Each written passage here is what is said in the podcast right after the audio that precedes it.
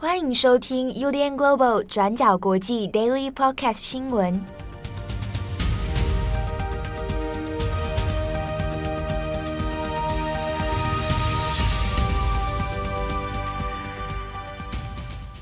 Hello，大家好，欢迎收听 UDN Global 转角国际 Daily Podcast 新闻。我是编辑七号，我是编辑佳琪。今天是二零二一年八月六号，星期五。好的，那首先先来更新几则重大的国际新闻哦。第一条，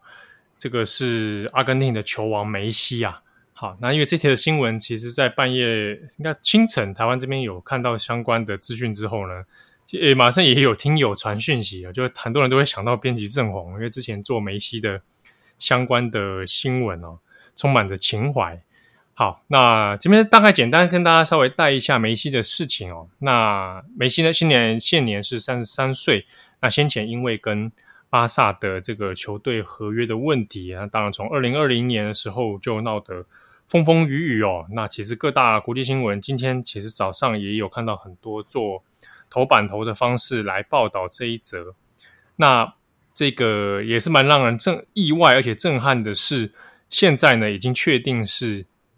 要让他被迫哈离开他效力许久的巴塞隆纳了。好，那这个双方的续约其实现在目前就是以失败做收场哦。那当然，包含梅西本人其实也很错愕，那以及各个喜欢喜欢足球运动，还有各个其他的球队哦，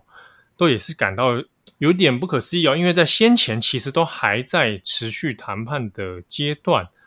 那梅西在这一年来呢，其实也有提出了一些妥协的这个对策哦，比如说他要让自己可以主动降薪百分之五十啊。那其他其实很多的球队也有希望说可以留下这一个世界球王啊，世界的第一王牌，但没有想到最后是用这样错愕的方式来收场。那目前我们在截至我们录音的时间为止呢，梅西也还没有。对外发表的相关态度或者相关的说法哦，那根据一些呃官方的声明是讲，那梅西目前也还在整理自己的情绪哦。好，那这个梅西关于他去年在刚好也就在夏季的时候哦，那跟巴萨之间他先提出了这个解约的申请。当时就爆发了一连串的球队的冲突，那以及整个球坛的一些呃政治角力斗争的问题。好，那虽然呢，最后这个梅西退队的问题，最后是说啊，那愿意妥协哈、那也让这个后续巴萨这边可以来做一些重整。那是不是在呃可以让球队有赤字不要在那么严重的状态之下，那可以让梅西呢不必离开整个球队哦。那没有想到说，这一次在今年度的谈判后续的状况里面，还是以财政的问题啊，那这个是巴萨球队官方的一个说法。那以这样的结局呢作收。好，那有关于梅西这个中间过程一年多以来的一些妥协过程哦，还有一些角力，那有欢迎大家这个我们的听友读者来参考今天转角国际。我们网站上面的过去二十四小时，哈，那有一篇很细节的相关讨论。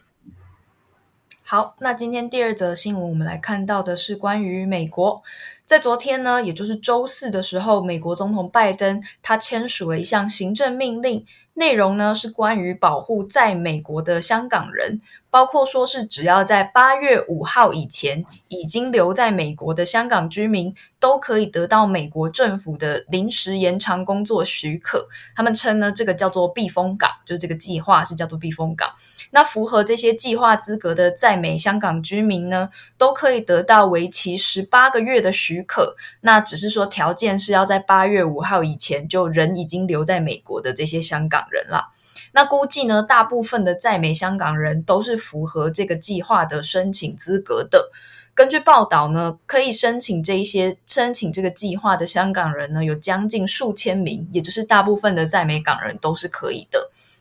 那之所以会提出这个计划呢，原因当然也是希望说，美国他们近期在对抗中国的一系列对于打压香港人权的措施啦。拜登就表示说，在过去的一年里，中国持续攻击香港的自治，破坏香港剩余的民主程序和制度，而且也对学术自由施加限制，另外也打击了香港的新闻自由。他就指出说，在香港新的国安法制度之下，香港政府到目前已经逮捕了一百多人，其中呢，大部分都是对于政治的异议人士，还有反对派的政治人物。那以后呢，美国不会袖手旁观，因为中国已经违背了香港和国际社会的承诺。那至于中国方面的态度呢，驻华盛顿大使馆的发言人就表示说，美国对于香港局势的描述是错误的，混淆了黑非黑即白的观念，并且干涉了中国内政。他就表示说，香港现在的国家安全法其实是创造一个更安全的环境啊，等等。不过这些说法呢，其实西方国家现在也都是没有很意外，但是也不会买单的状况。那总的来说呢，美国这一次就等于是也加入了前阵子英国在协助港人居留的这个阵营。那未来呢，是不是还会有更多国家也一起加入，提供香港人在海外居留的权利？这个呢，我们也可以继续再观察下去。好，那下一则我们也是来看一下美国相关的新闻哦。那大家如果还有印象的话，在在五月下旬的时候，那美国总统拜登本来有下一个。命令啊，说要再做关于武汉研究所、武汉病毒研究所关于疫情来源的调查。那当时他开出的一个期限是九十天，那你算一下，大概就两个月哦。那如果五月下旬算一算，那现在时间也差不多要到了。那最近呢，就会有一些陆陆续续，嗯，一些调查的报告出来哦。那先前其实已经有共和党自己提出了一份。报告，那共和党的报告里面是直接他下的结论，就是说，呃，病毒啊，这一次这个 COVID-19 的病毒，它的源头的确很大可能就是来自于武汉的这个问题哦。那这中间还是涉及到所谓的人为啊。那不过共和党的报告这边呢，还没有一个完全这个呃公国际公信力的验证哦。那同一时间呢，美国这边。呃，透过 CNN 发表了一个独家的新闻报道，说美国的相关情报机构已经取得了一份来自武汉实验室的资料。那这份资料呢，是有关于病毒基因的数据。好，那数据的数量可能超过两万多笔。好，那 CNN 的报道里面是引述了相关知情人士的说法。说，现在美国情报机构取得这份资料之后呢，要进行后续的破解跟解读。那想要初步所推断的一些资料方向，是包括说可能有不知道的相关病毒资讯啊，就是关于这一次 COVID-19 的东西。那以及想要知道中国在研究这一个病毒的时候，它到进展到哪边？那另外一部分呀，也就是前面先讲的关于病毒源头的问题哦。就是说，到底从这份资料里面，是不是能够间接的查出来，呃，当初的所谓的病毒扩散，好，病毒来源，那就是来自于这个武汉的实验室。好，那这个新闻报道出来之后，当然其实还是有一些没有说清楚的部分哦，比如说这份资料到底怎么来的？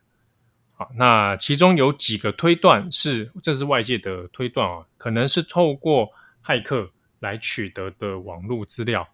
好，那这个中间里面又包包到底包含实际上有哪些东西？那目前也其实不清楚。不过相关的知情人士是向 CNN 说，后续的解读其实是比较困难的部分啊，因为他们根据他们所说，取得资料面还有包含大量的中文的相关文书。好，那 CNN 的说法是呢，相关的情美国相关情报机构要去寻找一些能够解读，第一是你要会中文。第二是你要懂相关的生物学、病理学，好，那同时又找到这样技能的人，而且你还能够身家清白，能够让美国的情报机构所信任。那 CNN 这边是说，这样的人才非常之少，哈，相当有限，所以在后续的解读方面可能会耗费比较多的心力跟时间。那同时呢，另外是说，呃，美国情报机构里面现在会使用他们特殊的。啊，电脑设备哈，可能是超级电脑，那来做一些相关资讯的解读。好，那与此同时呢，因为拜登所谓的九十天的期限已经快要到了。所以在这份报告，情报机构提出的报告里面，如果后续会提出结果的话，那会看那这次拜登的所谓调查是不是还要再进行第二波啊？不过美国的相关新闻里面讨论是说，呃，目前呢，哈，就已知的资讯来讲，要能够完全的找到直接指涉说这个病毒就是来自于武汉的这个实验室，然后由透过人为的关系而。向外扩散，要找到证明这个说法的直接证据，其实是几率比较小的哦。那透过这一次的病毒资料里面，大概也很难去做到直接的证明。所以目前预测是说，那九十天的期限到之后，或许拜登会要再发一个下一个命令，启动第二次的调查。不过呢，是这一件事情，其实在年初的时候，有关于 WTO。调查团的事情出来之后呢，就有讲过哦，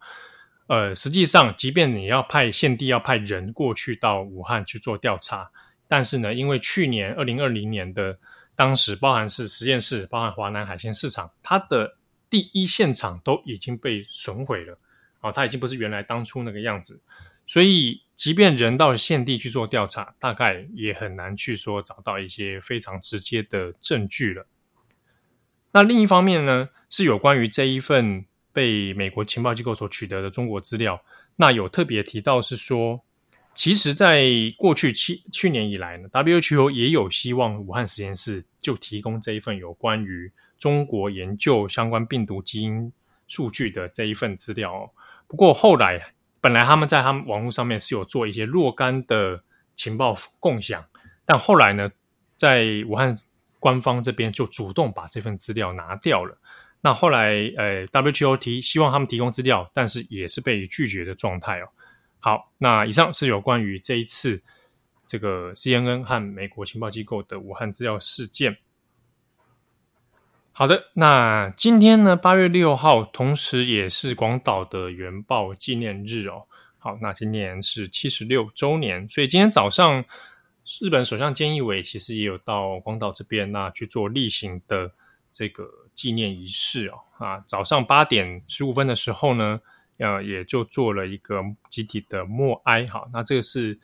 每一年往常都会来做的这个仪式。好，不过这两年其实到一直到像今年最近也还在讨论的就是说，大家可能会想，广岛原爆纪念日这件事情好像也就慢慢随着历史就过去了哦。不过，其实，在日本国内有关于被爆者哦，就是当初你可能是家中有人，那是受到原爆伤伤害的。那有关于这个被爆者的身份认定，然后后续的赔偿啊，甚至是说怎么样去定义说你算是被原爆所影响的人，这件事情的司法官司其实到现在都还有一些没有解决的问题哦。那另一个是。比较特殊的叫做黑雨，不知道大家有没有听过？黒い雨，黑色的雨。好，那黑色的雨指的是说，当时在投下原子弹之后，那因为大家有看到，就是会有那个蕈状云出来嘛。那当时呢，在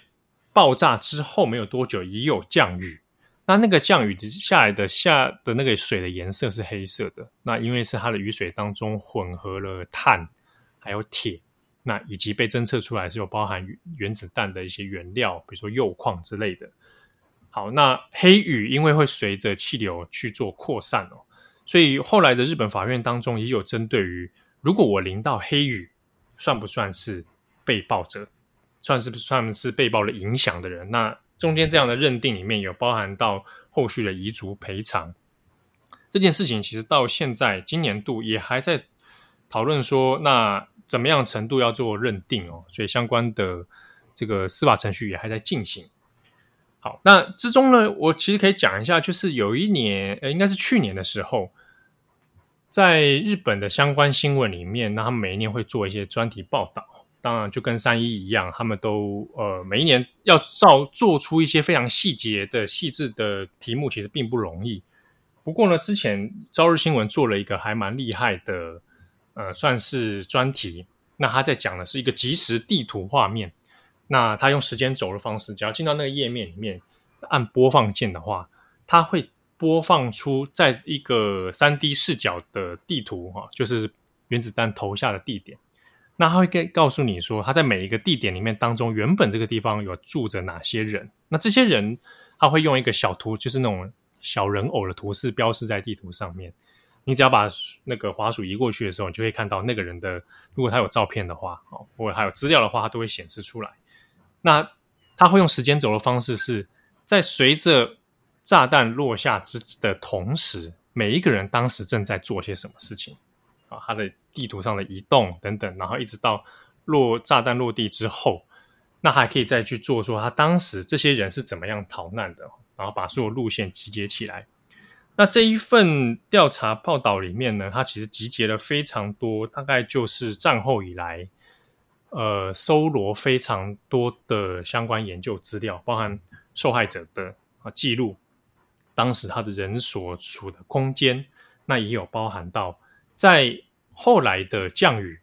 过程当中，所谓的黑雨，它所下的范围里面到底涵盖到哪里？那有哪些已知的人是在这个范围里面？那通过这些资料里面去验证说，那到底真正的受害者里面还有哪些人其实是被历史给遗忘的？